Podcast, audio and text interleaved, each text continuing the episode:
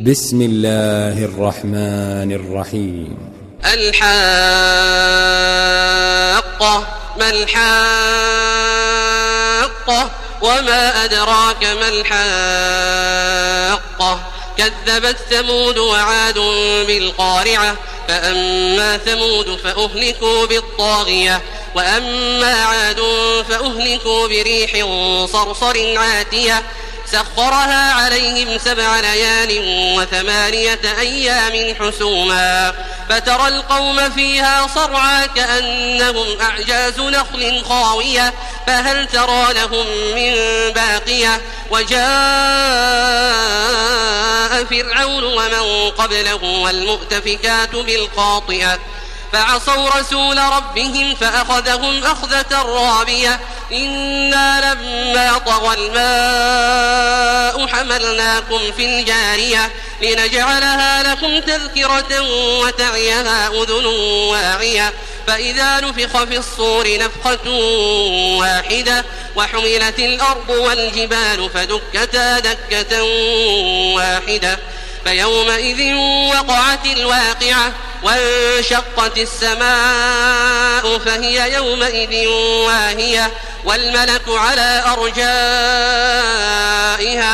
ويحمل عرش ربك فوقهم يومئذ ثمانية يومئذ تعرضون لا تخفى منكم خافية فأما من أوتي كتابه بيمينه فيقول هاؤم اقرءوا كتابيه إني ظننت أني ملاق حسابية فهو في عيشة راضية في جنة عالية قطوفها دانية كلوا واشربوا هنيئا بما أسلفتم في الأيام الخالية.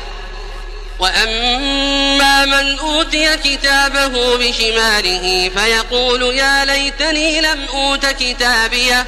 ولم أدر ما حسابيه. يا ليتها كانت القاضية. ما أغنى عني مالية. هلك عني سلطانية. خذوه فغلوه. ثم الجحيم صلوه. ثم في سلسلة ذرعها سبعون ذراعا فاسلكوه. إنه كان لا يؤمن بالله العظيم.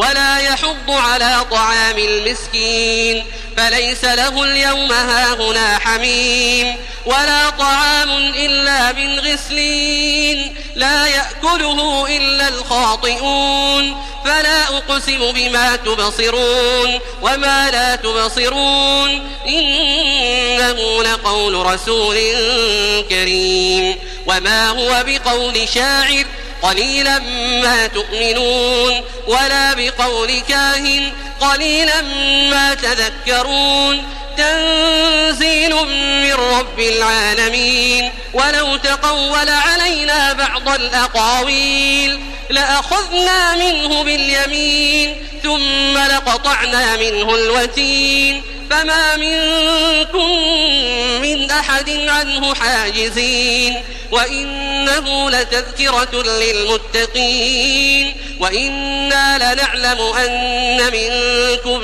مكذبين وإنه لحسرة على الكافرين وإنه لحق اليقين فسبح باسم ربك العظيم